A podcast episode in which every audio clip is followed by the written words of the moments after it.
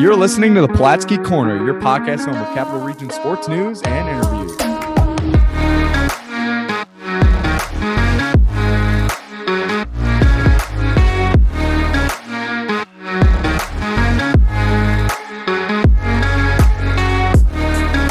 Welcome into episode seven of the Palatsky Corner. Jason Palatsky, Joey Palatsky joining you here. It is Christmas week. 2021 is about to end and 2022 is around a corner. And we're back. Joe, how you how you doing? Great. We're uh, we're officially back in action. Things went uh, a little off the rails with uh, Oswego basketball heating up, uh, semester getting going. Then I was back and forth between Oswego and home for Thanksgiving and going back, and then the end of the semester. But um, as I'm actually like, you know, I've been settling in here a little bit. Got this internship going over at the uh, ESPN 104.5 The Team now. Um, as I've been like settling in for a couple weeks, um, I'm going back out next week for a week, and then I'm home for a week. Then I'm going back out for the semester. So, you know, the the madness keeps going, but we're going to try to power through this. And um, 2022 is right around the corner. Yeah, you're uh, you're putting a lot of miles on the uh, the new Blazer that you got in the driveway there, aren't you? You know, bringing her back and forth to Oswego. She's uh she, she's she's earning her stripes. We'll say that. Yeah, that's for sure. So yeah, you like you said, uh, you you've been busy doing some things with uh, Oswego uh, basketball, 1045 the team, uh, going back and forth the end of the semester. So so let's uh tell listeners what have you been doing for this last month or month plus? Um, I got the play-by-play spot for uh for WNYO, the SUNY Oswego radio station. Um, the radio show that I have wrapped up for the semester. Um, TV show wrapped up. I think we're gonna be returning both of those next semester. I'm not hundred percent sure, so I got to talk to the co-host on that. Um, it's good stuff. Been doing some Albany Dutchmen stuff as well. And uh, one player interview up so far. I've done or it, one coach. We interviewed Coach Davey. Um, doing some social media content for that. Um, 104 Sports Report coming back for one final episode. Uh, word around town at least. Um, but yeah, besides that, finals week, uh, end of the semester, and back in the five one great. Yeah, so you, are doing play by play for Oswego men's basketball on the radio side. Uh, you just said the Dutchman. Have we told the listeners know what you're doing with the Dutchman or what your role is now with the Dutchman? Yeah, the uh, the uh, assistant GM. I don't the know if I've like made that official on here, but yeah, the, the assistant general manager. So it's a little tip of the cap to the new assistant. Men, men talk, women talk. The bank account doesn't lie, so it doesn't matter. I'd love for the people to know, but at the end of the day, check that bank account. Oh, okay, great tip there. Um, and then you said, uh, what else? What else have you been doing? Oh, you're uh, one- ESPN 104.5 The team. I'm in there interning uh, every morning, 9:30 to one. Uh, Big Board Sports, Rodger Wyland, Eric Hanneman. Uh, one of the most dynamic duos uh, in the Northeast, probably all of the continental United States. Um, been a great time in there. Um, picking up the phone, making calls, calling guests, working the working the phones, doing what I can, um, cutting audio for them on the fly before the show, whatever it is. It's fun stuff. It's an industry I want to be in, and it, it's been a ball with them. Some stuff that you have experience doing, or a lot of new stuff that they are are putting you into. I've done on air, doing like, you know, I've sent it to commercial break and I've talked in the mic, but I've never cut clips and done that. But it's it's been real fun. Um, different hands-on experience trying to figure out what I want to do, whether it be radio, TV, on air, off air, whatever it may be. Um, but it's I've through about a week and a half right now, and it's been really, really fun in there. Awesome. So, what, has been going on your end, Jay? Talk to people. Yeah, so so a lot of things going on in my life. Um, not as much kind of quote unquote professionally, but uh, at least nothing that we can talk about right now. Um, hopefully, some big things going on in the in the not so distant future regarding a local basketball team. Uh, is all I will say on that end because um, nothing has been finalized just yet. But um, hopefully, in the not so distant future, we can tell the listeners exactly what my uh, roles and uh, intentions and plans are going to be with that organization. Um, also, kind of officially, kind of setting up a internship kind of deal on uh, the media side for a, local wiffle ball league. So there's going to be a new league starting out in Schenectady uh, called Electric City Wiffle. Um, I know people probably hear the word wiffle ball and they kind of scoff at things and be like, "What do you mean you're working for a wiffle ball league?" But this is a legit league um, run by Anthony Ospelmeyer, who's a great guy who I've got to know a little bit over these last few weeks. Um, they're building something special out there really trying to make a presence on the national wiffle ball scene. Um, and this is a league that has a lot of guys that have been playing wiffle ball for a long time. A lot of guys that are among the best in the nation at wiffle ball. Um, I'm really trying to build something out of, um, you know, a, a build something out of a opportunity that has been there that no one has just taken. And so they this is a, a kind of a really hot area for wiffle ball. A lot of guys that play it kind of you know recreational, but pretty seriously, and people that maybe don't. But uh, a lot of guys in this league that have been playing for a long time have great experience. Uh, are very talented, and uh, I'm going to be getting involved with them on the media side of things. So more on that once that's finalized as well. Uh, when we know that, but what are you going to be doing?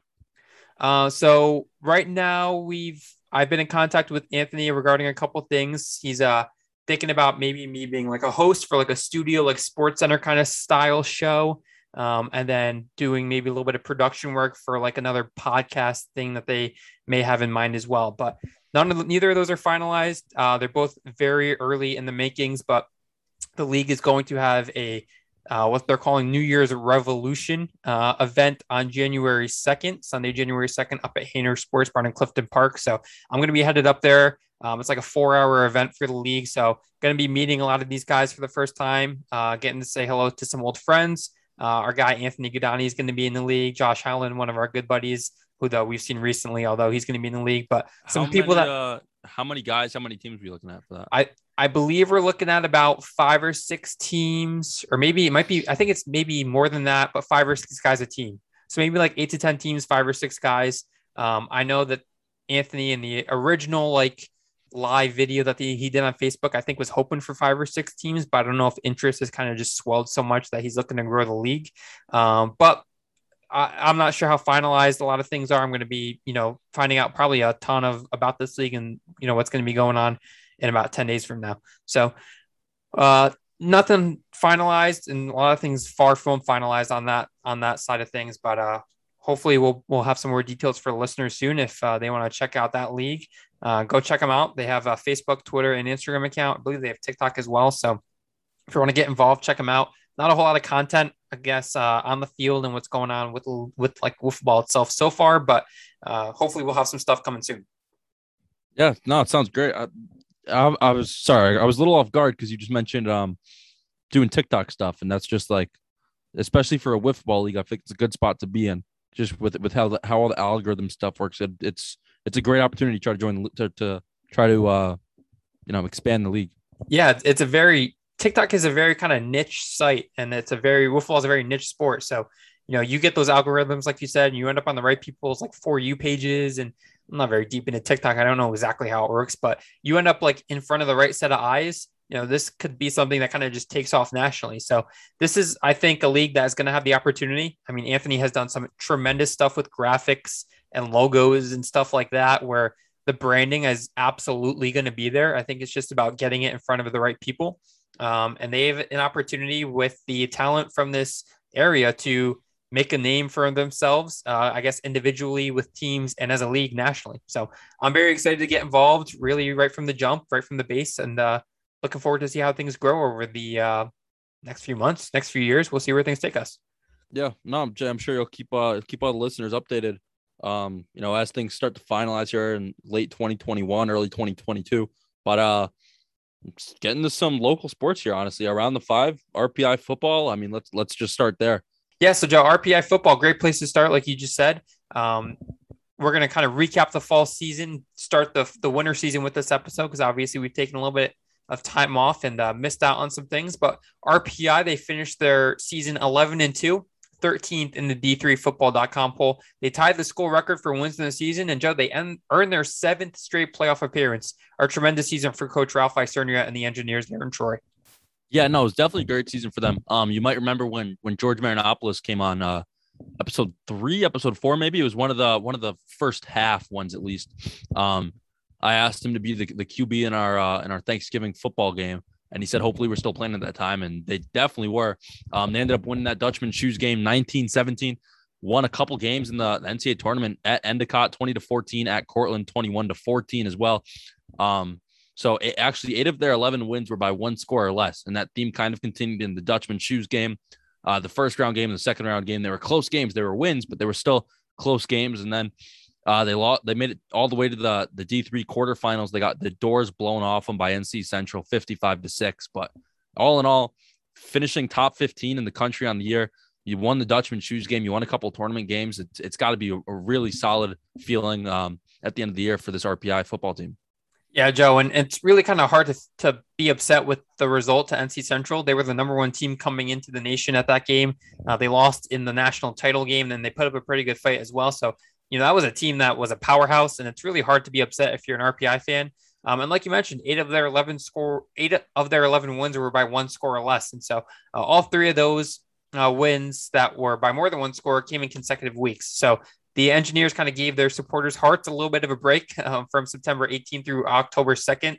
Um, but they played a lot of close games with nine of the 13 games decided by eight points or less. So they had a, uh, a lot of games that went down to the wire, like you mentioned, a lot of close wins, a lot of close losses as well. And uh, just overall, a tremendous season for Coach Isernia. I think it went probably a lot better than anyone could have imagined. Um, and they just had a tremendous season, tying their program record with wins with the 2003 program, who made it to the semifinals that season lost to the eventual national champion. Yeah, like you said, Coach Isernia led him to a great year. Uh, he was actually the ECAC Coach of the Year, and he was just one of many RPI engineers to end up getting uh, individual recognition. And when you have a lot of guys getting individual recognition, probably a really good sign that you're going to have a, a, team getting national recognition. Like we said, they ended up um, number 13, but plenty of plenty of individual recognition. Yeah, Joe, and, and I want to kind of touch on that that team recognition. Uh, just the season recap that was put out by RPI really shows the tremendous amount of success that they had. And I'm going to quote this directly from them. Following a season in which it tied the school record for wins in the season, earned its seventh consecutive playoff appearance, the longest streak in school history, won the Transit Trophy, captured the Dutchman Shoes Trophy, secured its third Liberty League title in four years, and advanced to the quarterfinals of the NCAA playoffs. The RPI football team has ranked 13th in the final D3Football.com poll and 14th in the last AFCA poll. So this is a team that had a ton of success. Probably wasn't expected to do as well as they did, and uh, just an overall tremendous season. Can't say enough about how how uh, good that they did, and proud of think that we are of that 518 program. Yeah, JC, that's somewhere where that marathon of a rundown sentence is is a good thing. Where the, all those accolades that you just stated in that one sentence, um, I mean, great year for RPI, and like you said, you even strung together. Uh, was it three of the four Liberty League championships? And um, they're they're really stringing things together. It wasn't just a little fluke season. Um, it, it, was a great season, and it's it's becoming a really really good program over there at uh, at RPI. Yeah, Joe, and, and like you had mentioned, the individual recognition rolling on as well. A conference conference best 17 engineers were named to the All Liberty League teams. Six were named to the D3Football.com All Region Two squads, and two were named to the National All American team. So lots of individual recognitions, team recognitions, and very well deserved after the season that a lot of those guys had.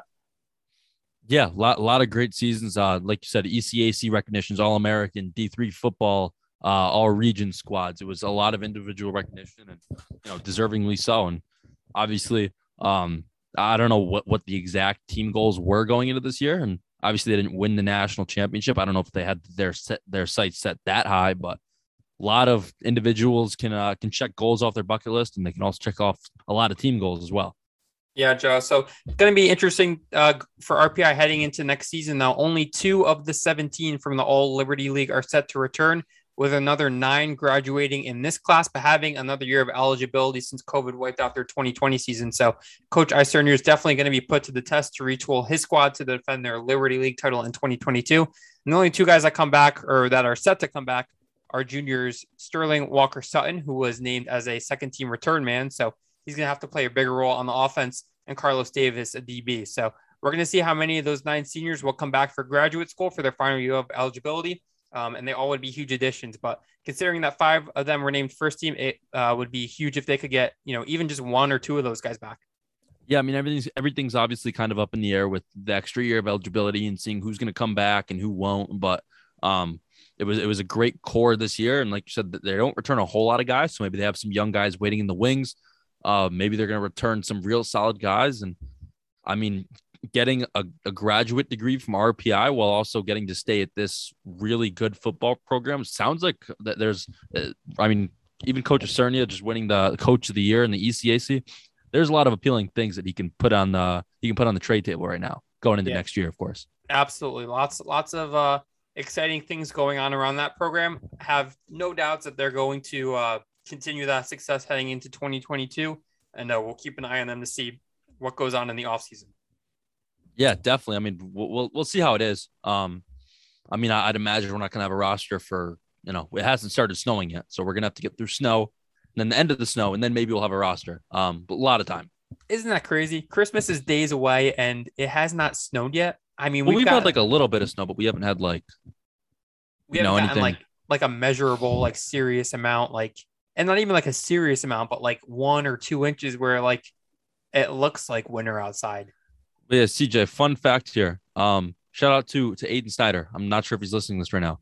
Um, a memory came up on a Snapchat a couple days ago. Um, I'm gonna show you this on screen. The poor listeners aren't gonna have the pleasure of seeing this. Oh boy. Um, this was December 17th last December 18th last year. Um, yeah, this was so this was December 18th last year, Jay. Here, I'm gonna show you this year. That was how much snow was on the ground. That is my good friend Aiden Snyder with the metal detector. We went sledding and his phone went flying out of his pocket. Um, that was at night. So we went back the next morning, went and got a metal detector in Altamont. Um, went over to Tower the Park to the bottom of the hill, walked around for thought we were gonna be there for hours. Um, scanning around, ended up being there for about 20 minutes. The metal detector thing just went absolutely nuts. Found his phone. Point of that story being a lot of snow on the ground this time last year. I mean, last winter break, we were going sledding, we were going, you know, outside in the snow, snow football, whatever it was. We got nothing right now. It's it's it's weird. It's very weird. It might it looks like it might turn around next week heading into New Year's, but that week between Christmas and New Year's. But I mean, we'll see. Yeah, and and kind of taking a look at that that picture that you sent me, Joe. Um, our our friend Chris Honorado over at News Channel 13, uh, potential future Palatsky Corner guest as well. He he reposted a video from the same time last year where he's walking through. I mean, he's trying to at least walk through the snow, and it's up to like his waist, like maybe like his lower torso. It's incredible just how much snow that was on the ground, and to think that we haven't even come close to even you know registering that total amount in you know the whole winter season. Yeah, I mean, I was driving down the road yesterday and I, I saw this guy and like I thought it was like a shallow puddle and he ended up knee deep in it. Um, usually about this time last year you'd end up in knee deep snow, and right now you're ended up in uh knee deep rain. I don't really know uh what's going on here, but um, personally, you know, kind of love it, kind of hate it. Um, I, I I'm very mixed on snow. I'm very mixed on the cold. Um, if I don't have to go anywhere, I'm with it. If if I got to be places, and it kind of sucks. Um, but you know, I'm not gonna I'm not gonna sit here and cry about the weather. Not what I do. Yeah, I, I I would agree on those ends. Um, winter, uh, the the winter sports season's my favorite time of year with uh, college basketball, the NHL, trying to catch some college hockey around here, stuff like that. So it doesn't bother me all that much when you know I'm walking outside and it's you know 30, 35 degrees and it's not you know 17 with a 10 mile per hour wind chill and you know snowing. So uh, definitely is definitely nice you, uh, warmer weather. You just mentioned winter sports. Uh, we're gonna get to that in a minute here, but let's get to Union football. Yeah, let's, let's cut the meteorology out of this podcast. Let's let's stick to sports. Uh, we'll we'll talk about Union football, Joe. Uh, speaking of great seasons, uh, they finished eight and two in their season. Uh, uh, although they ended on a little bit of a tough note, they started eight and zero, had a uh, average margin of victory of over twenty three points, um, and unfortunately ended the season with losses at two ranked schools against Ithaca and against RPI, and ultimately just dashed their hopes for the NCAA tournament and ended their season. Yeah, I mean they were really good. We were talking about them off off the start. Um, you know, like you said, eight and zero. Then they ran into a couple tough ranked opponents, Ithaca and RPI. Um, you know, obviously that, that RPI loss hurts more because their playoff chances go out the window when you lose the Dutchman shoes game. But a lot of talent on this team, and it showed it in the start. And eight and two, still not a bad spot to finish the year, but just didn't make a run in the in the postseason. Yeah, and, and that's the thing about this league, Joe, is it's so tough that there are a number of talented teams, you know, in the rankings with Ithaca, with RPI, with Union. Hobart had a really solid season. Um, but ultimately, the NCAA tournament field is basically filled up by automatic bids, and there are so few at-large bids that ultimately it was impossible for them to get a bid, even being eight and two and having such a great season where one of those losses was on a last-second field goal you know, they had the resume to probably make an NCAA tournament if it only, you know, would add a few more teams, but just ultimately they didn't get the opportunity. And since they get, didn't get the automatic bid through the Liberty League, ultimately, you know, really took them out of the equation and they weren't able to continue their postseason hopes. CJ, the the main debate at the national football scale, when you talk amount of postseason teams, people say, "Oh, should the college football playoff be eight teams, twelve teams, sixteen teams, whatever it may be?" I think you may have to start the argument that the D3 football tournament should expand. I don't know. I, I forget the exact number they do right now. Maybe open it up a little bit. It, I think it's 32, and I think about Let's make it 64 I think it. just for the hell of it. Why not? Why not? Just for the hell. Open it up. March Madness is technically 68, but how many teams really make March Madness? I mean, if you're playing one game a week, if someone's listening to this and you're a math guy, if you play one, if there's 64 teams and there's That's- one round per weekend, how many weeks does that go? 64, 32 is two weeks, 16 is three weeks, eight is four weeks, uh, four is five weeks, two is six weeks. So you're if looking at started a that- six week playoff. So if you started at what? Started December, you'd end end of January. They could make 64 happen. I don't want to hear complaints. That's not bad. I've, like, yeah, but but then you have guys in the championship game with like 20 games under their belt just this season, and how, maybe many, how many games they play in isn't the as, isn't as Hey, great. Jay, Jay, if if you make it to the Super Bowl in the NFL, how many games you play in a season? If these That's guys the- want to be champions, these guys want to be champions. Go be a champion at the D three level. Go grit and grind it out. I, you, you got me there. You got me there. Uh, but even even if they expanded the field to, I don't know, if there's 32 teams now, and say they made it No, 48, no, I'm and not there's saying- 16 no, no, no. play-ins. I don't know. I'm I'm gonna There's kill that. to do uh, this. There's a way to do I'm- this. We might not be the guys to be able to figure out how to do this, but there's a way to expand the field. I'm gonna kill that knee jerk take I had when you said that Union just barely missed the playoff. Um, in my mind, I said let's get them in. Um, but no, 32 is a, a good amount. 64 is absolutely preposterous. Um, you know, let's kill that take. D three D three football tournament should not be 64 teams. I want it on the record that I don't think it should. Can I ask? Can I ask where the change of heart just came from, and about that four and a half second time span? I mean, who wants to play? Who wants to play that? Like, I mean, first off, Go be a champion, Joe. Go be a champion. the injuries. The injuries. That's where it came from. The injuries. I care more about the guys who Go be a champion. I I care more about the. I mean, if you if you play more games, you have more chance for injury. These guys at the D three level aren't being compensated like NFL superstars, Jay. I don't know why you think they should play that many games. I- That was not my thought. That was your thought. That was my Oh. argument. Was that hey, you know, you play 20 games in the season, your body's probably going to be feeling it after about 14 or 15, which is probably right around the max that they play right now. Right when your star QB gets blindsided in the round of thirty two, and then you go into the Sweet Sixteen and you get the doors blown off you by, you know, in the round of whatever in the Sweet Sixteen. in the middle of Illinois. Yeah. Yeah. Yeah, no, nobody needs that. Travel, you know, D three teams and travel budget, and it's the whole thing. Um, Absolutely. let's get let's get Union football and RPI in, in the thirty two team playoff next year. Let's do that. Let's focus on that.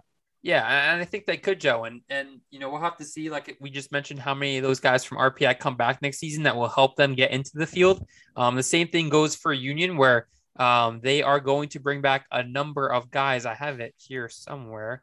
Um, they had eight named to the All Liberty League first team. Uh, only one is set to return after he was a junior. He's going to be a senior next year. That's uh, lineman Jamar Edwards. But another five of five class of 22 seniors have one more year of eligibility left. And two of those guys are Ike Raber and Andre Ross Jr. TJ, personally, I, I am a very big look on the positive side kind of guy. You know me.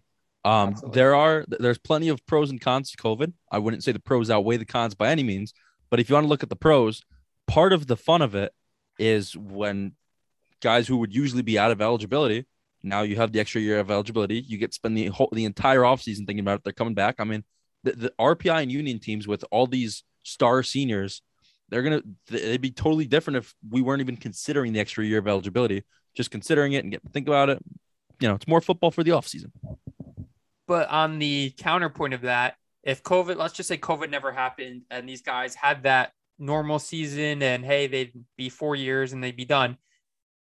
Now you're not paying for a year of graduate school. Now you're not, you know, delaying your post football career by a year. Well, it's, the, it's Now their choice. not- I mean, it's, it's it's let's relax here. It's their choice. No, You're it's not forcing a guy to come back for their fifth year. absolutely not. But you don't have to make them make that choice if COVID quote unquote doesn't exist. Never in my life have I heard someone has to go to grad school. Never in my life. Well, if they want to come back and play football for another year, they do. At least at Union or any other collegiate institution. Yeah, but I mean, so just the fact like they have to make the decision. I like the like they get to make a decision. Like personally, if if I was uh, an NCAA athlete, which I'm not, of course, um, I would rather get my grad school degree while playing my beloved sport as opposed to get my grad school degree and not play my sport. Absolutely. But I would, depending on what your study is and your field and what you want to get into, I'd much rather take my bachelor's after four years and be like, see ya, I'm on to the next step in my life. Unless you play juniors hockey, then the entire thing goes out the window. Yeah, I mean, unless you play, ju- that's a whole other conversation. That, that a we are not we are not versed enough to get into. Um, it'd be Braden Deming, he's 23 years old and he's a junior at SUNY Oswego. yeah, we'll get Keep him on the here. We'll have him. We'll have him talk about some uh, some juniors hockey. I got But, a uh, lot of people. I got a lot of people that aren't from Albany that want to come on the pod. So eventually, we might open this thing up. I yeah, we've been we've been talking about that a little bit, or at least I've been thinking. I think I've I've brought up the idea to you though, is is a little bit of a like friends of the pod kind of like side series, but whatever. That's that- topic for a different day. I think 2022 we might have to open that up. Maybe that's Hey. one of the big things we have lined up for 2022. Who knows? Who knows? And and we're going to be getting into our first calendar year as a podcast. We've only been doing this for a few months, and so if we What- put out are 52 episodes in 2022, yeah no I mean well I was gonna say what are the odds I make a call live on this podcast right now to our first guest or friend of the podcast, but uh I don't know I don't know who'd get the first call. There's there's too many friends to choose from. No, I'm not Yeah. gonna make the first call right now. yeah, well, let's uh, let's just act like that didn't happen because there there's a lot of guests that we'd have to sort through, and uh, we'll have to see if we can come with some. We're gonna we're gonna put some names in a randomizer and see who comes up. We'll, we'll Fair enough. Or we can just have them bribe us, and whoever comes up with the best bribe and uh, the best No, no, no, no, no, no. We're, we're keeping our hands clean. Let's relax. The hands Well, are clean. It's Soap. under the ta- Soap, under the table clean. No germs. Soap, Okay, clean. so that's well, Joe and I will discuss that off the record uh, Yep. for maybe a little bit of a side series coming in 2022. But back to Union football. Somehow we uh, we ended up here. Uh, even though the the Dutchmen didn't make the playoff show and they ended their season on a tough note, the All Liberty League teams were just littered with Dutchmen. Uh, they had 16 All Conference players and placed eight on the first team alone, tied with Ithaca for most in the conference. And looking at the All Liberty League teams, it's pretty funny that the first team alone is pretty much exclusively made up of players from RPI, which had six players. Union had eight, Ithaca had eight, and Hobart had seven. And St. Lawrence had the lone remaining first teamer. So uh, just kind of ironic about how uh, diverse this league is. And when you look at the top teams, they really have the top talent. And then there's maybe a little bit of a separation to the bottom rest of the league. Yeah, I mean, Union and RPI are just kind of. Who was the third team you said? Union, RPI, and who who else dominated it? Union had six, uh, Ithaca had eight, Union had eight, and Hobart had seven. So those squads just run the Liberty League, and then after that, I mean, it seems like there's a there's a decently steep fall off, whether it be in talent or just production. I mean, you know, there's a million things that can go into why one guy has a better season season than another guy, but um, you Yeah, know, it seems like that's that's pretty significant, and and it shows in the team record, it shows in the individual recognition. Whether you want to say individual the individual stats determines how the team goes, or how the team goes determines the individual stats. You can argue either way, and there's you know, but that's that's a whole different thing. But um, it, it's definitely a telling a telling sign. yeah, and looking at the uh, the argument that individual stats are do- doesn't determine how the team goes. Hobart had the offensive and defensive player of the year and was the one of those four teams that were left out of the polls and kind of out of the you know postseason hopes between Union, RPI, and Ithaca. And Ithaca had the special teams player and rookies of the year, and the rookie of the year was a sophomore. So shout out COVID on that one. Interesting. The rookie there was a sophomore. Interesting. Yeah, you always you always hate to see when uh conferences announce like their their newcomer of the year, and it's like a redshirt junior who's a transfer from like a junior college, or uh the, Oh, well, the, the- freshman of the year is a redshirt freshman or whatever. There should be two different awards if you're gonna do that. There should be freshman of the year and new True freshman, true freshman. Right. First no year. red shirts, no nothing. Newcomer would be redshirt or transfer, whatever. hmm Absolutely, I would agree. Um, but great season, Joe, for uh, the Union Dutchmen. Um, they also had a record-tying six on the All-Region team, and four were named All ECAC second team. Um, and it might be tough to not think about the last two games when thinking about the season. And I'm sure it didn't end the way the program wanted it to, but it's impossible to overlook the overall success these individuals and this team had all season long. Yeah, great great seasons for both RPI and Union. Um RPI went a little further, got the Dutchman shoes, but you know, two two great programs brewing in the capital region at the Division three level. Um, let's get to the Division one level here, Jay. Let's do it. Yeah, we'll we'll head over. Uh, we've gone from Rensselaer. So if you're looking at the map, you're going like you're you're in the northeast part, and then you've made all the trek all the way down. You know, was that you're gonna go across Route Seven up there, across Latham over to Union and Schenectady. Now you're going to come down 890 and you're going to head back south and you're going to end up at the University of Albany, which is where we're going to go next. And Joe, that was beautiful. We're thank you. I, I really should have been a geography major. Um, we're not going to talk about my college experience though. Um, but uh, you ended up going from a team that made the NCAA tournament to a team that just narrowly missed it to a team that definitely did not have the season they, they were expecting to have at the University of Albany. Yeah, UA went two and nine this year, bottom of the Colonial Athletic Association. Uh, the highlight of the season was, I mean, for RPI, there were different things you could argue. Union, different things you could argue. U Albany seems pretty clear. The highlight of the season was on Senior Day, fresh off the Karl Mofor interview on the Palatsky corner, 41-14 uh, win versus Morgan State. It was dominant. Um, it's a, it's a little interesting looking at it now with guys going in the transfer portal. We'll get into that in a minute, but um, you know, you got guys going to the draft and guys in the portal and big schools looking, and it, this team just couldn't really put it together. I mean, it seems like there were obviously key pieces there, but for for you know, bigger scale, the the entire team just wasn't put together. Yeah, Joe, and, and kind of rewinding there a second, um, the individual talent, the pieces were there. Um, I mean, this team brought a good amount back from two seasons ago when they made that run into the NCAA tournament. Um, they were picked to finish eighth in the preseason, but I know a lot of players took that selection personally. And I think the program as a whole thought they were going to do a lot better than eighth, eighth place finish, which obviously just wasn't the case. Um, but when you kind of take a deeper look inside the numbers, they were so close in so many of those losses where they lost five of their first eight games by seven points or less. And the other three losses were, to North Dakota State, who just defeated the top CAA program in James Madison to advance to their ninth championship game in 11 years. Syracuse, an ACC school who you all should have no means competing against any day of the week, and Towson, who, if you look into the statistics of that game, you Albany either should have won or had it been another close loss. So it's hard to take the moral victories away from a two and nine season, but man, they had some talent, but unfortunately, I just don't think their record was reflective to how close this team was to some pretty decent success this season. Well, if you think about that, if they're they're one offensive drive from stalling out or one defensive stop or a turnover. A right. You're you're looking at seven seven and four versus two and nine. Yeah, and and, and that, you're it's a whole completely different season.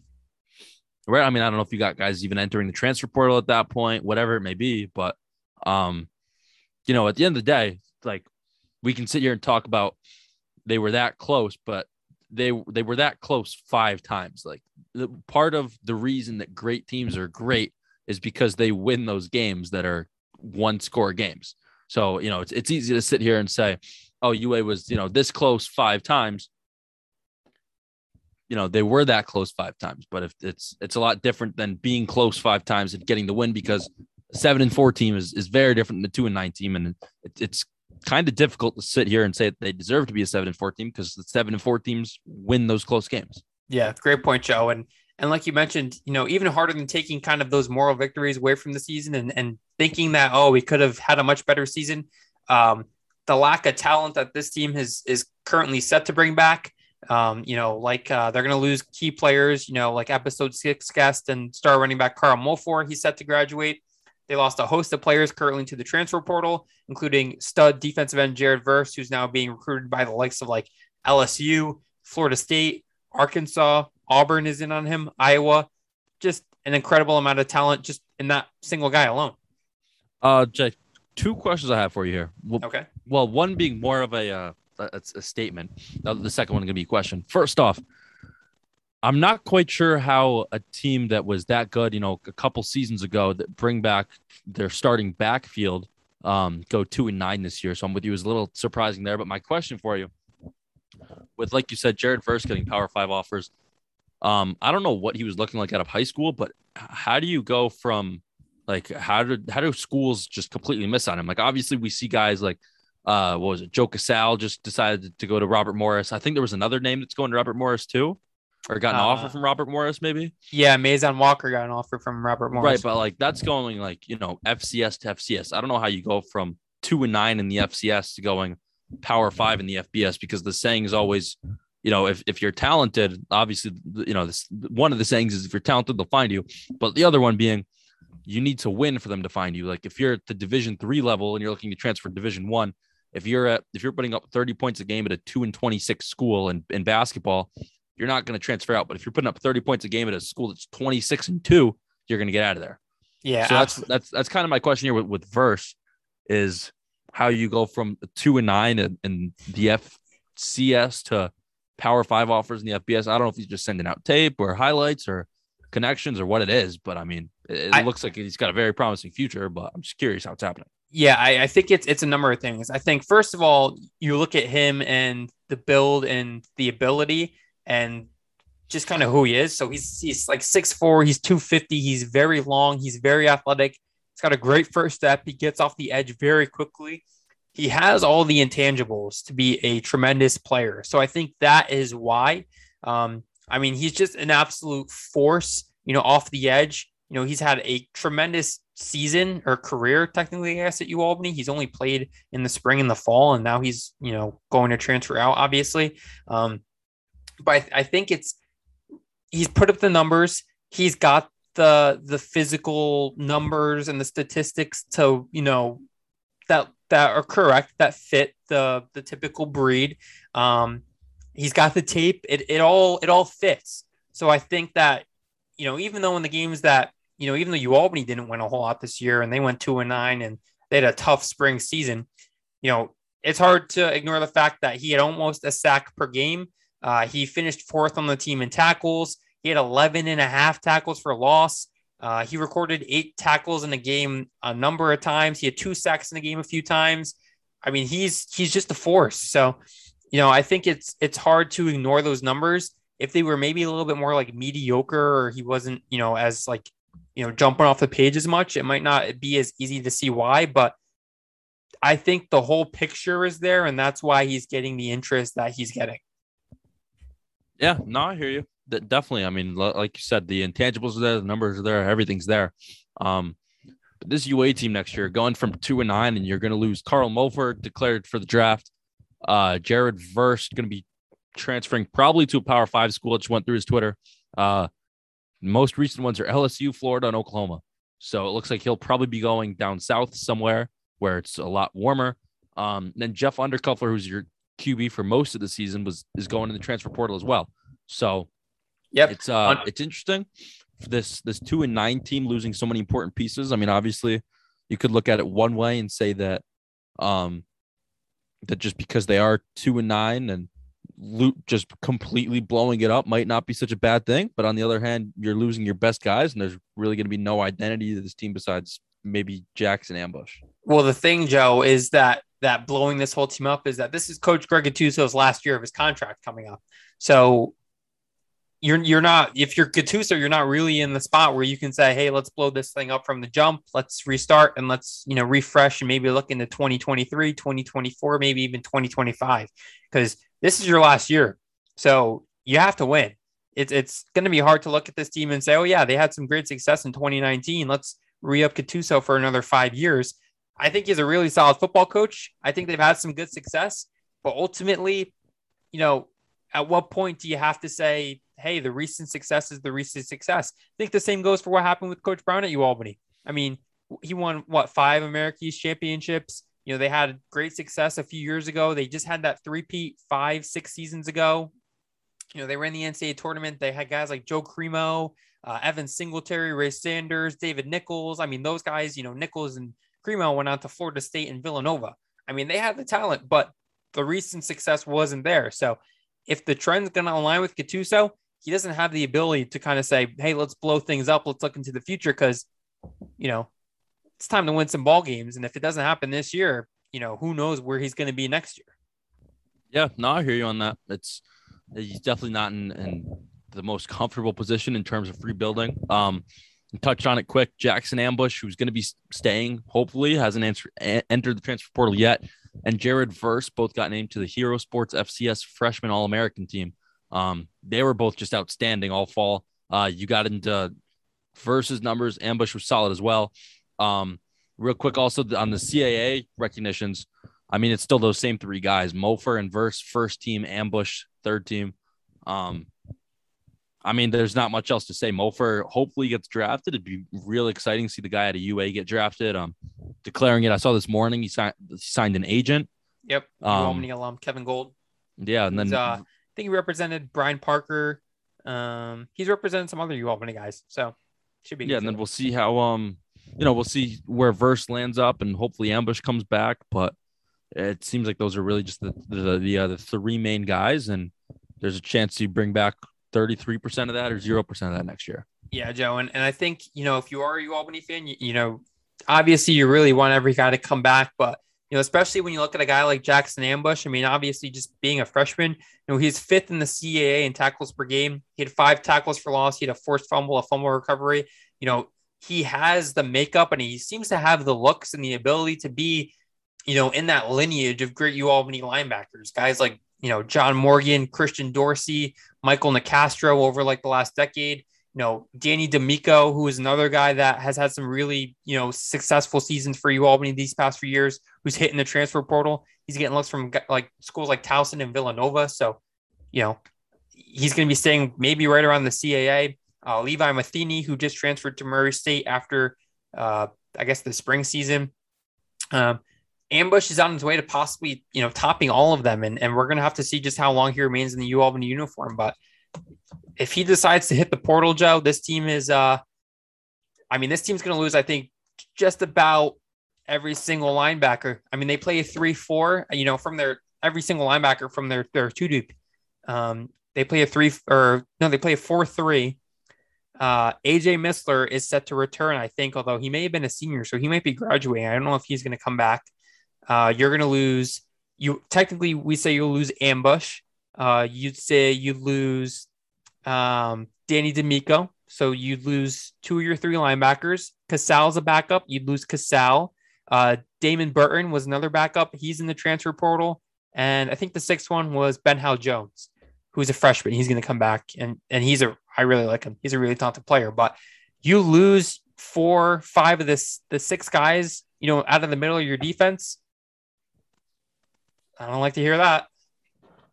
Especially heading into a contract year. Especially in a contract year. But yeah. yeah. Well, it's, uh, uh well, yeah, well, tough season for the Danes. Um, this is a tough note 10, the uh, the U Albany foot 10, the, the college football part of the of around the five on with how great Union and RPI were this year. Um, you know, I don't want to say where people should be going to games.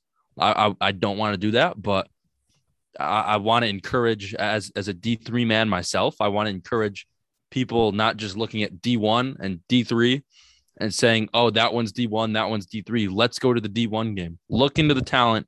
Look into, you know, if you're bringing your kids, who they might want to watch. If if um winning, what whatever whatever it may be, whatever it may be.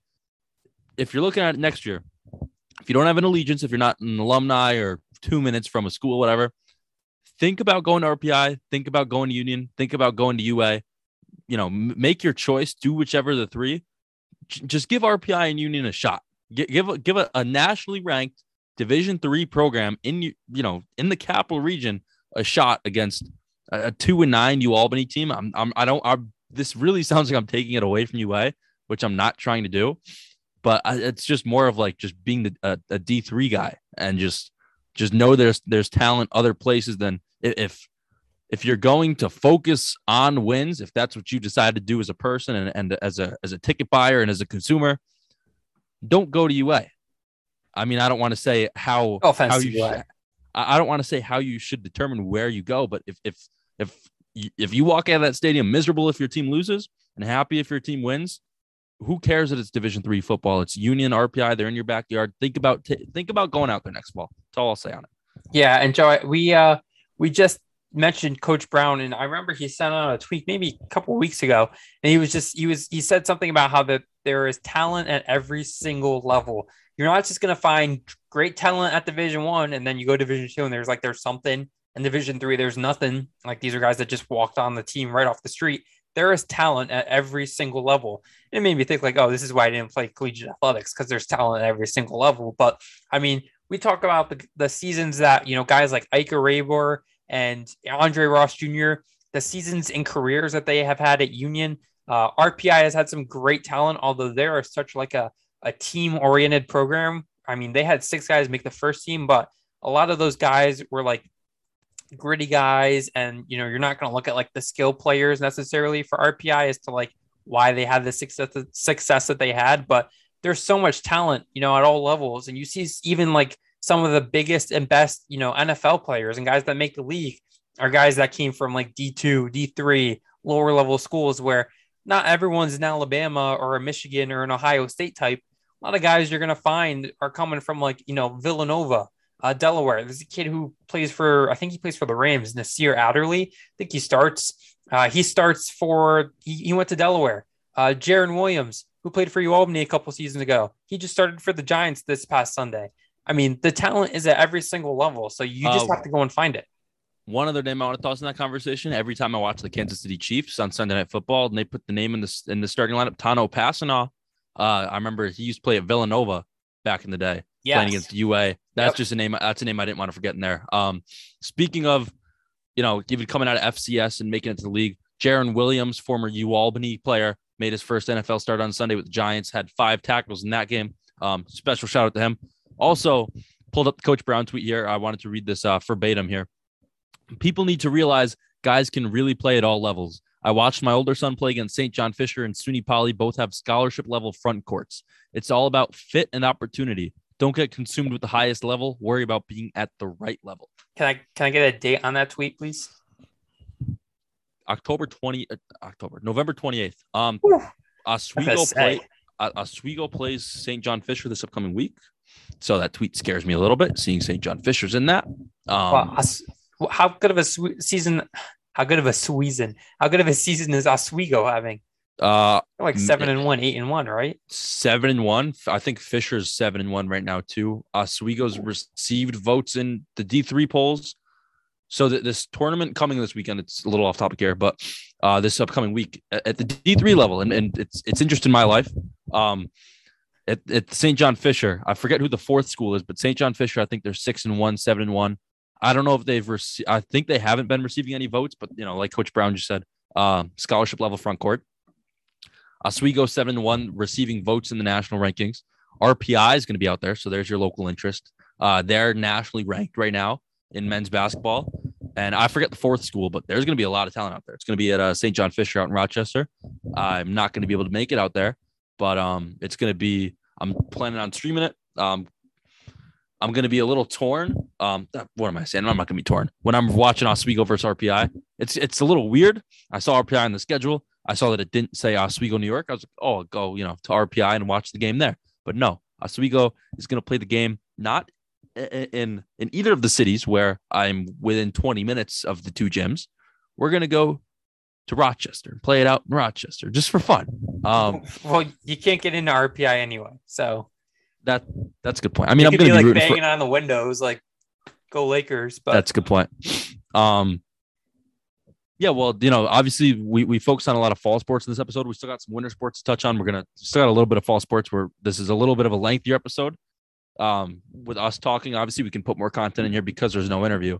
But um, you know, going forward, we'll we'll touch on if RPI stays in nationally ranking men's basketball, we'll keep an eye on them as well, maybe.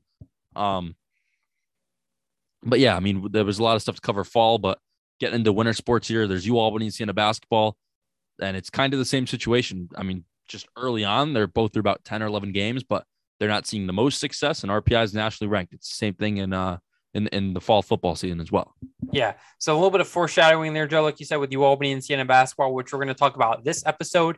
This episode was kind of just like a fall recap for like the major sports, and then like a uh, a don't want to say a preview, but like a, a kind of like a, a quick look at like the bigger uh, athletic teams and programs around here. Um, but obviously, once we get into episode eight, episode nine, some later episodes, we're going to take a deeper dive into these programs. So, yep. Uh, before we move into the next topic, though, Joe, well, before we move into uh, the wrap, the final wrap for the uh, fall All season and and take a look away from football, we want to give a quick shout out to the Section Two high school football champions. Uh, out of Class AA was Christian Brothers Academy. Class A was Burnt Hills. Class B was Ravena Coeymans Selkirk. Class C was Schuylerville, and Class D was Greenwich. So, big shout out to those guys. Obviously, the Friday nights uh, in upstate New York here get some pretty good recognition, and uh, we just want to give them some shout outs for uh, getting those those sectional titles. Okay, let me tell you, if any out of market, um, if any out of market news reporter came into that scene and saw Ravena Coleman Selkirk and saw Schuylerville and saw Greenwich, uh, Greenwich, I don't know if I'm saying that one right. I'm from here. Um, you did a hell of a job reading those names. So props to that. tongue twister, but yeah, I appreciate that. Even even Ravena Coeymans Selkirk is a mouthful. It's just RC, RCS is how you say it. Props to you for getting that, and uh, obviously congratulations to uh, everyone, regardless of your level. I don't care if there's 500 people at your school or 50 people in your school, or 500 people graduating with you or 50 people graduating with you. Um, uh, it doesn't matter. Host, hoisting a trophy is hoisting a trophy. So congratulations uh, at all levels to those teams in the capital region. Yeah, and we'll, we'll give a big shout out as well to I guess all the other sectional champions just out of the region because If you're out there, we- if, if you won, if if you won, if you've won anything, if you won in your fall sport, if it was volleyball, boys soccer, girls soccer, field uh, hockey, f- field hockey, um, yeah, field hockey is fall sport. Uh, what else is spring, track. Yeah, track. cross cross country no Cross cross, country? country's in spring I think running. track. If you ran really fast, if you won your event if your school won wh- whatever i mean swimming, No, swimming. props to y'all keep keep going motivational messages here Yeah, Just- but hon- just- honestly, listen, Joe and I might seem like we're joking here. It's because we're not athletes, at least not at the level where we've where we've won anything. I know Joe played varsity volleyball. He was a lot closer to being a varsity athlete than I was because he was a varsity athlete. i was But gonna say closer yeah, yeah, well, because you were. I, I was not a varsity athlete by any stretch. Um, we, we give a lot of props to you because it's a lot of hard work. You know, you're putting in work, you know, 12 months a year, 365 days. So big shout out to you guys. Well deserved. Uh, best of luck in the, you know, off season, the next season, your collegiate careers if you're graduating. And uh, I know we haven't been doing such a great job with taking a look at the high school scene, but it's so hard to cover everyone and look past like the major athletic programs around here and like talk about you know high school sports because you know it's it's all it's it's it's one very large slippery slope and we'd love to talk about everyone if we could but if we touched on every single sport in every single class at every single level these would be like eight hour long episodes and they'd be like every other day so we'll just leave it at congratulations if you uh if you if, if you won an award if your school won sectionals whatever level it was uh big Palatsky corner clap it up for you here yeah stick taps we don't play hockey uh, I don't know if I ever want to step on the ice. Although I do want to step on the ice and ice skates, probably won't go well. But I want to learn how to ice skate. I'd love to play hockey. It's not going to go well for me, but stick taps. Um, but that's Chip- actually the side that's actually the the side venture you were talking about off the top you're gonna learn how to ice skate yeah, yeah, You said how there's big moves coming, but you can't disclose it. You're going to learn how to ice skate. There's going to be Yeah. a video coming soon. St. Rose Women's Soccer. yeah. So, like George just said, St. St. Rose women's soccer. So, uh, we'll we'll talking about giving a big shout out to a program that deserves it. Uh, St. Rose women's soccer had a tremendous season. They made it all the way to the national title game in Colorado Springs. Shout out to Ashley Miller, who went all the way out to Colorado Springs to cover it for WNYT. I think it was the only local media that was out there. Also, shout out to Zach By, who was our guest. He's obviously out there in Denver. He went out for the title game as well. He brought his son Owen. And another big congratulations to them because they just had their second child. Um, but yeah, there were some people out there supporting St. Rose, and it was well deserved because what a season that they have and what a program that is. Also, just uh, because I remember these uh, went hand in hand here um, on like my first day interning with Rodger. We're not going to forget about them here on the Palatsky corner. Shout out to Siena Rugby winning the, the I don't know if it's NCAA, small college rugby championship. Um, congrats to them. Yeah. Timmy Outhouse, that boy, and the Siena rugby team. Congratulations. Yeah, shout out to Siena Rugby. There's a lot of confusion on what exactly that program is and what exactly level they're on. And I have no idea. I don't understand rugby. You're, I'm the last person you want to ask anything It's- rugby about. But You see, it's it's either club and they're starting to be an NCAA school next year, or it's their. I, I think it's their. It was their first year competing at the varsity level, that's what it sounded like. but I'm not 100 percent positive. I could find out real quickly, but It's, congratulations to them on winning the small college championship. yeah, well, congratulations to them. But back to St. Rose women's soccer. Uh, they finished 18 2 and 4, 9 1 and 3 in the Northeast 10. They made it to the national title game, like we said, and uh, a tremendous season that they've had uh, on the how do you say like decade? It was it was the 10 year anniversary. It's been a decade since they won the national title. So almost was kind of deja vu with another national title 10 years later, but a great run nonetheless and, and very well deserved for them. Yeah, it was a great season for them. They went and won the NE10. They were the top seed in the East. Got a first round bye in the NCAA tournament. They were they won four to two against Jefferson and three to nothing against Mercy to protect the uh, the host site at uh, at St. Rose. Then they went on the road to win three to two at at the host Concord. Then went down to or went down to Colorado out to Colorado. Uh, two one W versus Dallas Baptist, and then obviously that three to two loss uh, in double OT versus Grand Valley State. Um, great season for them, 18 and 2 with count the wins here Jefferson, Mercy, Concord, Dallas Baptist, four NCAA tournament wins uh, against the highest level you can get. Uh, it was it was a, a great season for them. A lot of individual recognition we'll touch on as well, starting uh, with their goalkeeper. But great, great season for St. Rose. Anytime you get, I mean, even we talked about RPI at the start getting into the NCAA tournament, but when you got the 518 and national championship games, D1, D2, D3, JUCO, whatever it is, um, congratulations to the St. Rose women's soccer team. Great season. Try to keep it in perspective. You made it that far. Don't, you know, easy to focus on that they lost the, uh, in the national championship game and they didn't get the job done, but hopefully they're all keeping it in perspective and, you know, 18, 2 and 4 is real solid season, four NCAA tournament wins, and uh, great season for them. Yeah, Joe. When, when you when you're talking about how good of a program this is, just in, in the last couple minutes when you were talking, I was trying to think: is there another program that has had like the success that they've had around here, where they've won a national title, they've been to a national title game, and like was the runner up, like have made deep runs into the NCAA tournaments? Like the only team that I can think of was Union men's hockey when they not when they won the national title, like Right, right, was gonna around eight to ten years ago. But even say- then, they're not a team that's like consistently making deep runs into the NCAA tournament. Yeah, I was gonna say you got Union men's hockey won that with Shayne Gostisbehere back in the day. Yeah. Um, I mean, Siena men's basketball made it to like what Sweet Sixteen. Like yeah, they had a couple good maybe? runs with uh like Ronald Moore, Kenny. But no, you don't you don't see anyone around here for for the most part going you know natty championship game. Yeah, So Wow, congratulations, St. Rose women's soccer. yeah, that's incredible. Good for them. I, and and like I like we said, they're a dynasty over there. Um, I mean, they just continue to churn out individual talent and team talent. Um, they have an incredible coaching staff led by Lori Darling Guthiel, um, and a, a tremendous uh, program that you know continues to produce every single year. So, uh, and they have also Joe some really good young talent on this team as well. Um, some freshmen, some sophomores, a couple of juniors as well that were named to uh, all like leagues and all region teams. So this is a team that I mean is going to return a lot. Uh, like you mentioned, their goalie Marika Lorando, Uh, she was arguably their best player. She was named first team D2 All American. Um, she's a senior, so I don't think she's going to be coming back. But otherwise, I, I expect that they're going to bring a lot back next year. So who knows if they're going to make another run? I don't want to jinx them, but I think they have the pieces.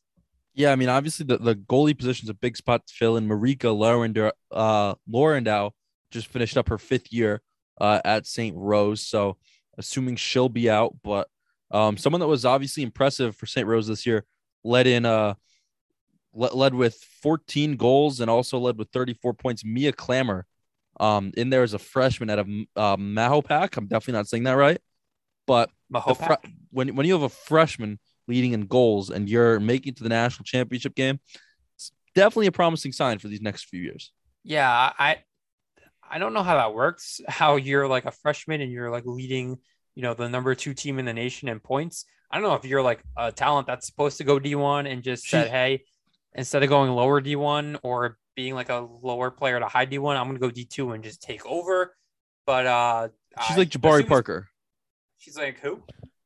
I was gonna say she's like Jabari Parker, but considering she's not like surrounded with, well, I was gonna say you know just like anytime like uh, like a, the number one guy goes to, like the blue blood, hmm but I guess like I don't know what her D one, I don't know like what her offers were looking like at a high school, but maybe it's like a Michael Porter Jr. situation, where like maybe she had some offers, just like you know he went to Mizzou and just going a little you know not mainstream. Maybe it's a little uh, who's the guy that just committed to Jackson State?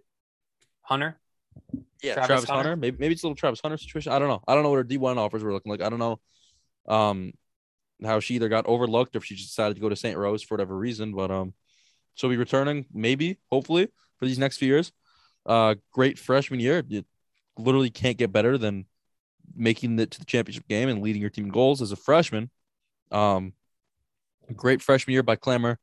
Um, her and Sierra Lundy were named third team D2 All Americans, and then Santa Reen was also named second team by the D2 Conference Commissioners Association. So some individual recognition there, and then those four plus Jana Mueller on the on the uh, the D2 Conference Commissioners Association All Region squad as well. So plenty of individual recognition and great season for a lot of these uh, a lot of players and as well as the team making it all the way to the uh, the Natty Chip. Yeah, and just taking a look at Mia's stats, Joe. I mean, you look at a lot of these games. I mean, a is that a five point game with two goals and an assist? A four point game with two goals? Uh, an eight point game with a, having a four goal game at pace? I mean, you look at like her gate, like a lot of these games, she's putting up points in like 75, 80% of them. That's insane. Like, no one does that that. in soccer. Like, what? No, you don't, you don't see that. It was um especially at, at the level that uh that St. Rose ended up getting up to. I mean, if if you look when they got to the NCAA tournament this year, I mean, she had a goal in the championship game. She had a goal in the game against Mercy, a couple assists against Concord, you know, multiple points, um, shots, goals, assists, all against some real solid competition. yeah she's she's exciting obviously. Seems like um the future of the st rose dynasty i'm going to call it over there because uh like we said they continue to churn out some incredible talent um, and they're going to bring back a lot of pieces next year. So we'll have to see what they do with the goalie position. Obviously a very important position obviously to solidify your back end but uh will be interesting because it seems like they have a lot of pieces on the field that's going to be coming back so Possible dumb question here, Jay. St. Rose D2 or D3? d2 Okay, well, Clamor had. Okay, I'm trying to do. She had 14 goals. Oh, never mind. I was mistaking how many points she had with how many goals she had, because I'm looking at the NCAA uh, statistics website, and I thought in my mind I thought Clamor had 34 goals, and I'm looking and she would have been number one, and I'm like she's not on here. Um, but 34, 34 point. What was it? 34 points to go with 14 goals. Great season for her. Um, hopefully she returns to the St. Rose squad next year and see if they can go win a natty next year. But great season for them nonetheless this uh, this season. Yeah, and, definitely a program that should be getting a lot of recognition. They uh, were named number two in the final United Soccer Coaches National Poll, obviously coming in second, I think helps a little bit there. Um, and Laurendale was named the Scholar All America Player of the Year because not only was she a tremendous goaltender, but she carries a 4.0 GPA as an MBA student. So Yeah, no, that's bad. unbelievable. That that's that's unbelievable. Um, gr- great work by her uh, uh in the classroom on the on the pitch. Um, great season. Um, also the uh, the St. Rose coaching staff won the U.S. Coaches East Region Staff of the Year for the second straight year. So shout out to them putting this thing together and just keeping them intact and you know another great season for St. Rose. I know I know a lot of people make the joke like, oh, it's a student athlete, or they say, I'm an athlete student. When you're a first team All American, but you're also a 4.0 GPA as an MBA student, do you say you're a student athlete or do you say you're an athlete student? Uh, at that point, you I think at, at that both? point you just say student athlete just because it rolls off the tongue better. It's just easier because it's that's. I mean, I, think I saw earlier, um, for that that scholar recognition, um, there were a to be first team you had to have a three point nine four or higher, and she was one of eleven people in like D three women's soccer in all of America.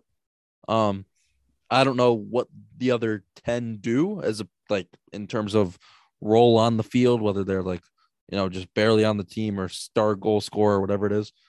But um, no, it's real, real special on you know on the field in the classroom.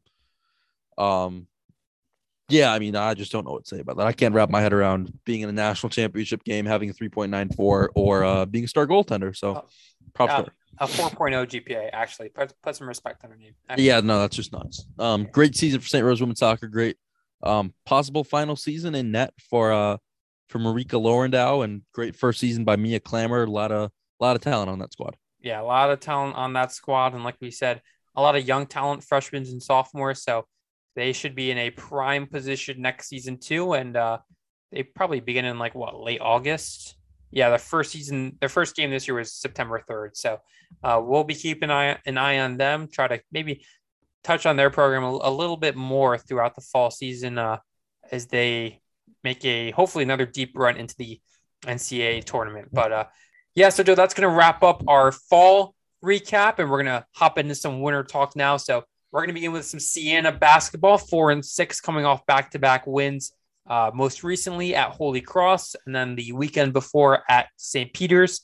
They haven't played in 11 days. Their last game was December 11th, so they're going through a little bit of a holiday break, some finals, I assume, as well, um, before they wrap their non conference this upcoming Tuesday at American at 2 p.m. tip off.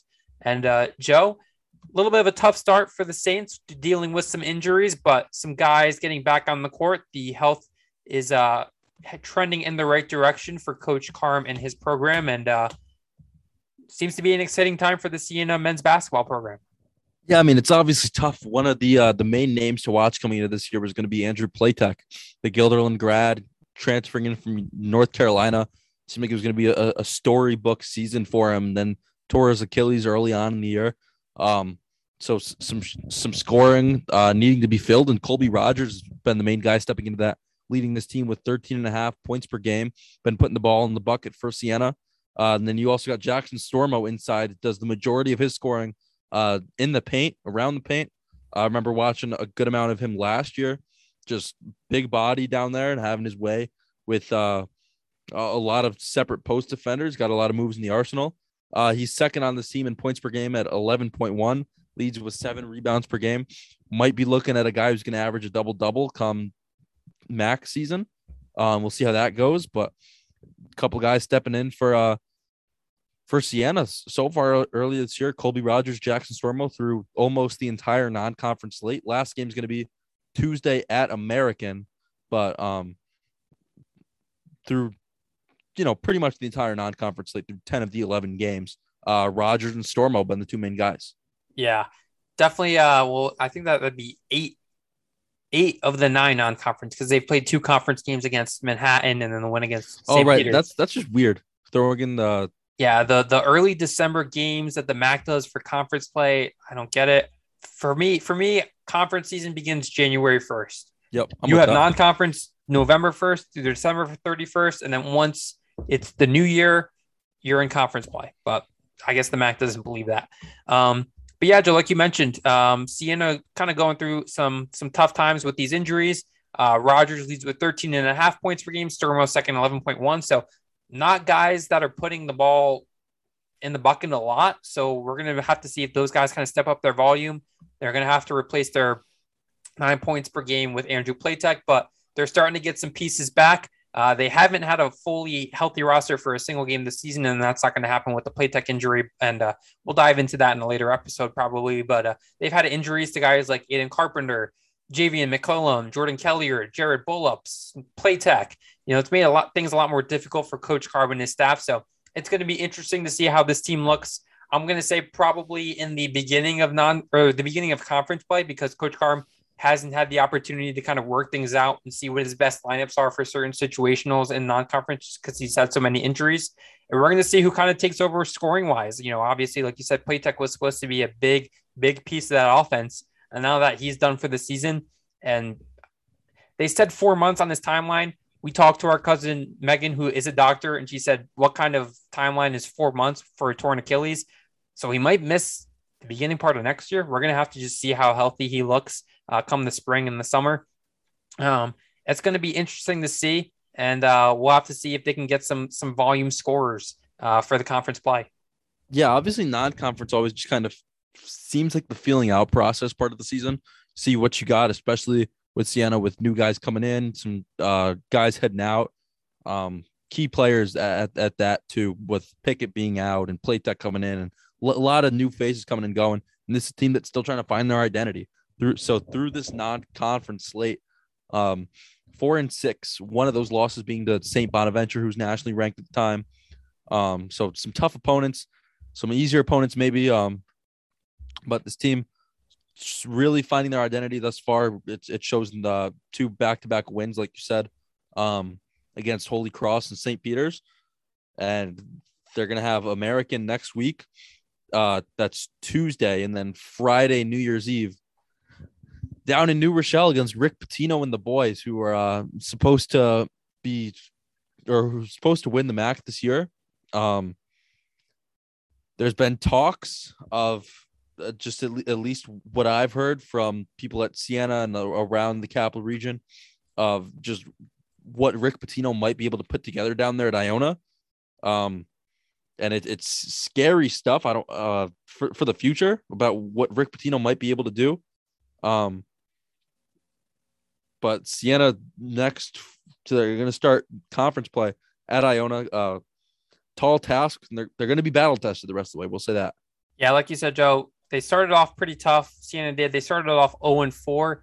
Uh, you look at uh, their schedule: a 28 point loss at St. Bonaventure, a 20 point loss against Delaware, uh, 28 point loss at home against Yale, and then an 18 point loss at Georgetown. So things that get, did not get started the way that the program was hoping to, but uh, if they're four and six and they started 0 and four, that means they're four and two in their last six games. Um, and both of those losses came in overtime. So a couple tough losses, but some good wins. Uh, a big win at Army, um, a win against St. Peter's, who I think was the preseason favorite to win the MAC. They had the, the player the the preseason player of the year as well. So that's a solid program. It's a solid win to go on the road and take that um, in your first road game of the conference schedule, um, and then a win against Holy Cross as well. So maybe another game that they can take against American. Um, they've won three of their last four Siena has. Maybe they can make it four of their last five and uh, try to head into conference play with some big momentum, like you said, out of Iona, and then they play Canisius uh, that Sunday. So two games in three days, and uh, not such an easy turnaround with the, the Golden Griffins coming to town that Sunday. Yeah, we'll see. I mean, you obviously want to start your conference, uh, your conference slate on a good note. Um, you know, next episode, episode eight of the Palatsky Corner, we'll, we'll we'll really start getting into this winter basketball season's conference schedule is going to be heating up. Um, we'll see how Siena fares in the uh, late 2021, early 2022 part of the season. Yeah, Joe, and and Siena's in a good point uh, as they're starting to get healthy. They got a lot of uh, those key pieces either returning to their court close to it, and like we said, they've had um, just about two weeks off, and they're going to have a little bit more, I believe, than two weeks. Let me just take a quick look at their schedule here. Yeah, they're going to have 17 days between two games. So hopefully you don't get too much dead time between those two dates because you don't want to, you know, have too long of a of a, a downtime for your program. But you know, don't think it's going to hurt either to kind of get some guys some rest, hopefully rejuvenated and uh, in the right mindset and physical place as well uh, for uh, the conference play. So, yeah, definitely. All right, so we are going to take Siena and we are going to head cross town to the University of Albany. And uh, Joe over there.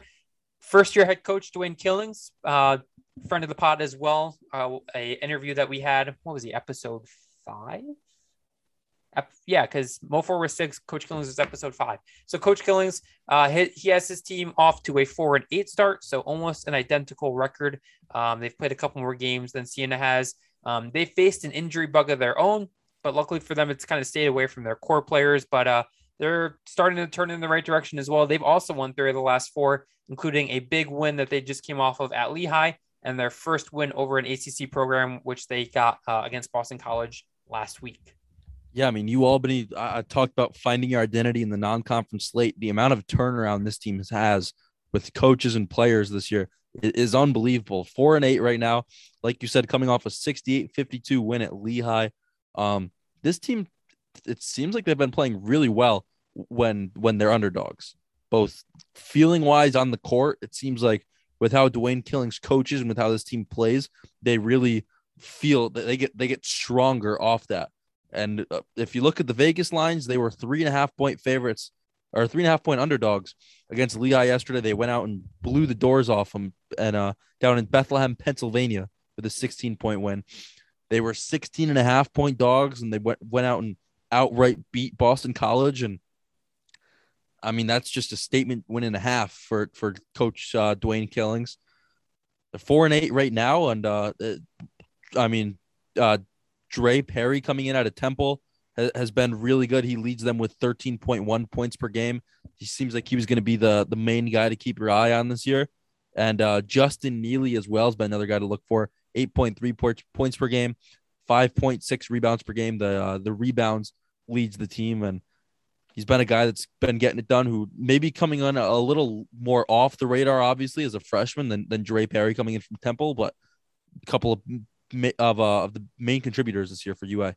Yeah, and and Joe, one thing that I, I picked up on, like you said, is just kind of that buying in and and believing. You know, I think we've we've heard a lot of Coach Killings say that. Um, you know, I I did mention how important it is for Coach Carm to have as many of his pieces as he can for non-conference play to see what he has and kind of who fits where. But I think that importance is amplified to the nth degree for Coach Killings because it's his first year, because it's a new system for everyone, because I think 14 of the 15 guys are new guys to him. And I think the only other guy was a walk on Luke Fizlich, who's played actually a little bit. And so is the other walk on Ty Ketner.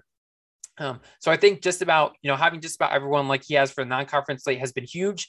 The buy-in is there. I think you see guys now believing if you've, you know, checked out Coach Killings' social media, we follow him because he's a, a, a former guest of the pod that, uh, you know, he's talking a lot about believing and buying in and mentality, mentality buzzwords like we talked about with him in the interview, but it's it's the core of this program, and it's you know really where this program kind of lives and dies. And uh, you know now, like he's he's been saying that guys are starting to do it more. He's starting to see the belief, the buy-in, and when you do that, the results are going to be there, and that's what's happened with the Danes winning three of the last four.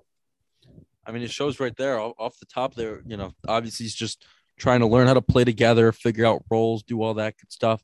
Exactly things are starting to come together. And I mean, there, there's there's no better time for things start to come together than as you're gearing up for conference play. I mean, you'd rather have things come together now than you get halfway through conference play and you're already kind of, you know, if you're trying to still find your your identity in early 2022, then you get through a few games of conference play, you're already behind the eight ball. Right now, UA is ahead of it. They're looking solid, coming off a couple of wins. I mean, you got to be playing with some swagger if you walked into BC and kicked them around like that, or not kick them around, but you know, still getting a big win. Um, and I mean, even just off the court, when you get into that locker room, I mean, I saw the video of Coach of uh, of Coach Killings going in, and the guys just going crazy. I mean, obviously that, that something went right in that game for them to come together and get that win. That's that's a group of guys that's coming together. I mean, you go into Boston College with that team who you're probably still getting somewhat acclimated with, things are starting to click. You go in that locker room, you celebrate your ass off like that after being 16 and a half point dogs. These are some guys that are going to come together. This is a team that's coming together on the court, off the court. They're going to play together well. They're making memories together, and this is going to be a tight knit group. Probably, if they're not already, uh, by the end of 2021. I mean, Coach Killings is having the guys at his house for for dinner. I saw on Twitter.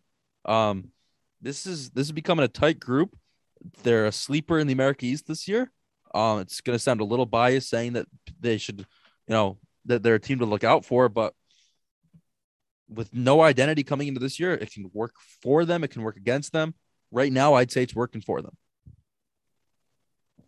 Yeah, I'm, I'm, I'm gonna just, just let that, let that breathe for a minute. I no, I think episode eight coming soon. Yeah, no, I, I mean, I, I don't there's nothing I can say that. I think you nailed it on, on all points there. I think you know it's I just think you're 100 percent right. So um, you know this team one more non-conference game against Bucknell, and then like you said with the America East schedule right around the corner, no bigger challenge to start it off than at Vermont. January Going to 2nd. Patrick Gym. Yep. So the uh, the perennial powerhouse, probably uh, if not um, I mean, it's it's the best home court advantage in the America East, maybe in all of mid major basketball. It's it has to be up there. I'm going to have to say, um, but we'll see how the Danes go. But like you said, Joe, I think you know, for both the U Albany and Siena basketball programs, they're trending in the right direction. The momentum's going the right way. The emotions are going the right way for con- conference play. And uh, when you know how these programs are both, you know, believing and they're buying in, things things are going the right way. So uh, both each each program has one conference game left, and uh, I was kind of thinking about this show when I was putting together a rundown earlier. How fun would it be to say, hey, each of these programs have one conference game left or non-conference game left. And you know who that non-conference game is? Oh, it's U Albany. Oh, it's Siena. It's the Albany Cup. I mean, the, the parallels between these two programs right now are incredible. They've each won three of the last four. Um, Siena is getting healthier. U Albany hasn't really had to deal with the injury bug a whole lot, although they're getting healthier now. They have, uh, I believe, 12 of their 15 guys available or 11. They just missed Jamal Horton, but Horton, I think, is going to be back after the holidays. So they should have 12 of their 15. So they should be pretty healthy. Um, they have some veteran talent. You know, Siena has like Stormo and Colby Rogers. U Albany has Dre Perry, Matt Cerruti. There's young talent. Siena has Billups, McCollum. Albany has Justin Neely. Uh, Trey Hutchison's a sophomore. Sophomore? I think he's a sophomore. Yeah, he's a sophomore with the COVID year. So the parallels, Joe, I think are right there. And this is a this is a great game when it did happen every year. But man, whoo, it'd be exciting right about now. Say uh, a little New Year's Eve action down at the TU. I know uh, probably in some future episodes we will we'll get into some women's basketball. Um, I believe U Albany beat Siena. Yep, they did. I think it was pretty handily too in, in the women's Albany Cup. I think it was like 66-44 or something like that. Yeah. Um, hopefully we can get the men's game back next year, the year after. Maybe home, you know, home and home, home and home. Maybe at TU, maybe at SEFCU. Maybe go pl- maybe, maybe maybe go play it at Shenendehowa High School for I care if you want to do a neutral site. I don't know, but hopefully that game comes back like you said. Um, Jay, I want to b- before we wrap this up here, I want to give you this question because you were just drawing all those parallels between those two teams. Who finishes the season going into going into March, who's who's ranked higher in their conference? U Albany or Siena? Just because of how similar they're looking right now, who are you more confident in? That's.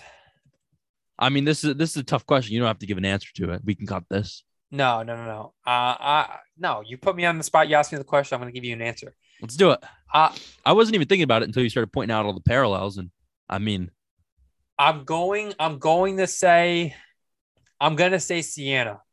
And I'm going to say Siena because I think they have they have a good mix of talent and leadership and guys that have been there before and young talent where I think they'll get some good leadership from those older guys and they maybe won't hit the wall. And I think the middle of the MAC is very compact and Siena could, you know, like the third or fourth place finisher could be only like two, one or two, three games above like the eighth or ninth place. So I think that can make a big difference. And if Siena can steal one or two, that can make a big difference in where they finish. And ultimately, I think with the Albany, I I I'm still I want to see a couple things. You know, I want to see, you know, they're gonna face Vermont to begin the season, the the the conference play, but then they host Binghamton, they go to New Hampshire, they host UMass Lowell.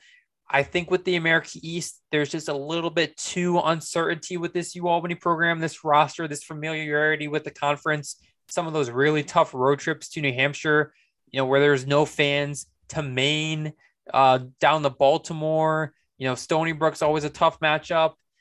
I just don't think U Albany is going to be there in the regular season. I think they can make some noise come March, but I'm going to say Siena is going to have the better finish in the MAC than U Albany won the America East. Yeah, no, I mean you make a lot of great points there, and we'll we'll we'll keep our eye on what's how they what's look your down answer? the stretch. What's your answer to that question? Um, I think that they're both in in great spots. Um, I'm actually gonna go opposite with you here. Honestly, I, I'm gonna I'm gonna take U Albany side, just because that that statement win against Boston College. I feel like they're. I mean, I don't I don't know how Siena's. I don't know Siena too well, but I feel like um on the U Albany end, it's it's a team that at least from what I've seen, nothing against Coach Carm, but from what I've seen with DK, he's got these guys all the way bought in. It seems like a very tight knit group. Like I said, uh, I don't know how you bet against a team that beat Boston College on the road. Um, even like you know Dre Perry coming in at a, at a Temple, you you have a guy that that's been there before. Uh, on the Siena side, they don't have a lot of, uh, uh, you know, U Albany has Dre Perry there. Uh, Siena may be doing it a little bit more by committee. U Albany's got your your one veteran guy who he's been in the Power Five. He's seen a lot harder things than than Patrick Gym and UMass and you know UMass Lowell. I don't know if they're still in the America East, but Oh yeah. you know wh- whatever random teams are in the America East. Uh, Dre Perry's gone against harder than them, and I think going into the conference late, I think he's really going to come into his own. I could see him averaging upwards of 16, 17 points per game when we get into you know the start of March. DK's got these guys bought in. Um, I mean, I'm just still bought into U Albany just based off the video of them celebrating in the locker room after the Boston College win. That that this it's a team with so many new faces, and obviously it takes time to get acclimated both on and off the court. And just watching that that that, that video and that experience at Boston College, getting that win and celebrating after and taking the bus or the the plane home, whatever it was, that's going to bring your guys together. And I think these boys are, are ready to go in the America East. Uh, uh, nothing against Siena, too. I think Coach Carm obviously is still going to have these guys ready. Um, I think they just have a, a bigger, they're still kind of finding their identity after the Platek injury, trying to find where to go as if, as opposed like you said, U Albany really hasn't faced any injuries at its core. Um, while as Siena or U Albany used the non conference slate and they've really found their identity and they know what they're doing and they're going to just keep getting better from here. Siena's still maybe tinkering a little bit and they make it off to a little slower start, especially against Iona. I mean, it's only going to get easier from there on out in the MAC, probably. But um, I, would say I'd say U Albany. Awesome. Well, I guess only Just- time will tell. Just like that, just like that, Jay. Um, I just wanted to get this in here, just like your Christmas present. Let's wrap this up. Yeah. Too bad I celebrate Hanukkah. We celebrate Hanukkah. So not, just not like just like just like your holiday season gift. Let's wrap it up. yeah, just like your holiday season gift. Um, but uh, Joe, thanks for joining me for episode seven. It was another great episode. Uh, good to speak to you on the podcast side of things again. Um, another great episode. Um, I'll, I'll let you kind of have a second as well, but I just want to thank all of our listeners. It's the holiday season. It's the season of kind of thankfulness and giving, especially with Thanksgiving. So I know we missed the Thanksgiving, uh, the holiday, but just want to wish everyone a happy and uh, healthy, hopefully safe, uh, COVID free, all all the disease free. Let's let's just be real. Just a happy and, and and healthy holiday season. You know, with Christmas and the New Year's coming up, and uh, uh, we just hope everyone has a great holiday season. And we can't thank everyone enough for listening because uh, without our listeners, we wouldn't be here. And uh, we've had some great listening numbers through the first eight episodes. Uh, we've you know this is episode seven, but uh, this is going to be our eighth episode because episode zero, obviously. So just a big thanks to everyone that has listened at one point or another, or all the points, whatever whatever your situation has been, um, because this has been an awesome time for Joey and I. You know, we talked about this idea for a long time and, and getting this podcast off the ground. So to finally have it going, uh, I'm I'm so pumped to go into our first calendar year in 2022 as a podcast and uh, go in full steam. Yeah, Jay. I mean, 100%. Like you said, hope everyone had a great Thanksgiving. Um, hope everyone ha- continues to have a, uh, a happy, safe, healthy Christmas, um, Christmas Eve, New Year's Eve. Um, you know, whatever you're going to do, family, friends, if you're going out, if you're staying in, what- whatever you want to do, as long as you're happy doing it, just do it. I mean, at the end of the day, if people are going to be mad if you're going out or people are mad that you're staying in, do whatever you want to do. I hope, hope everyone stays happy, safe, healthy. Um, you know, Palatsky Corner 2022, we're coming for you. Um, it was it was it was it was a great start. Um, we had so many great guests, like you said. Um, from Adam Zabrowski is the first guest, Karl Mofor, who's now you know looking to be drafted. Uh, George Marinopoulos, QB one of RPI, even having Nick Soldier, my buddy, on. Um, Dwayne else, Joe? Killings. Who else, Uh, Joe? Who what's else? up? Keep going. Who else? Who else? We had Zabrowski, Yep. George, Yep. Nick, Yep. Dwayne Killings, Yep. Karl Mofor. You're missing one. I'm missing one. It was episode two. Um, yep, it was episode two. I'm missing one. We mentioned we name dropped him in this episode. We name drop. He does not reside in New York State. Oh, Zach By. Zach Zach By. Zach Zach- By. Come on. Come And- on now. Come on. And now. if we're gonna shout out Zach by, we have to shout out Owen because he made an appearance during our interview. that is true. So shout out Owen. Um, shout out to the to the Sh- shout out shout out to all the guests that have come on. Um, we're Yeah. not the most established podcast.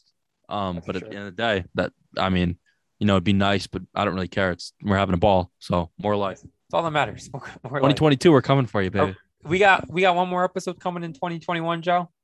One more Ooh, next week question. We're gonna um. because because New Year's isn't until next next Saturday is November 1st. That's gonna be TBD because I'm looking. uh Well, I mean, you and me aren't doing anything for Christmas Eve, so maybe we'll just. Oh well. I don't know. Christmas Well, because I'm gonna be. We'll we'll- we'll see how we're looking. I'm gonna be in Oswego next week. We got uh basketball, hockey. Uh, it's gonna be busy. We'll see. We might have one more coming for you 2021. If not, we'll see you uh, early 2022. Okay, sounds good. So keep an eye on our social media channels. Uh, the Palatsky Corner Twitter is just at Palatsky Corner because the Palatsky Corner is too long. Um, Facebook, the Palatsky Corner as well. The Instagram is at the Palatsky Corner. Keep an eye out on those uh, for an episode announcement, whether it's going to be late 2021 or early 2022. But for Joey Palatsky, this is Jason Palatsky saying thank you for listening to episode seven of the Palatsky Corner, and we will see you on episode eight very soon.